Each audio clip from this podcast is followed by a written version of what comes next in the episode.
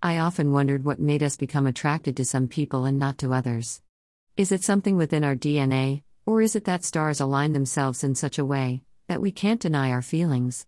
These are the questions that I ask myself, and yet, hadn't been able to find the answers, that is, until now.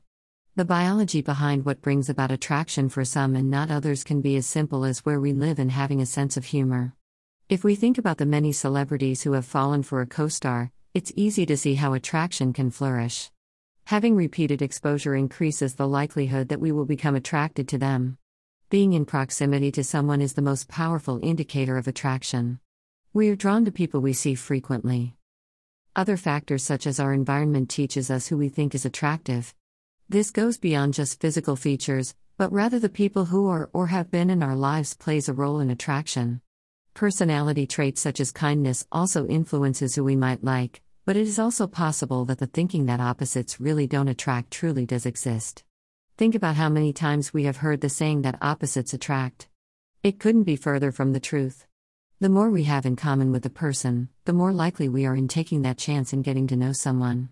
Having common interests is a factor for attraction, and without them, some relationships are able to withstand the time for only so long.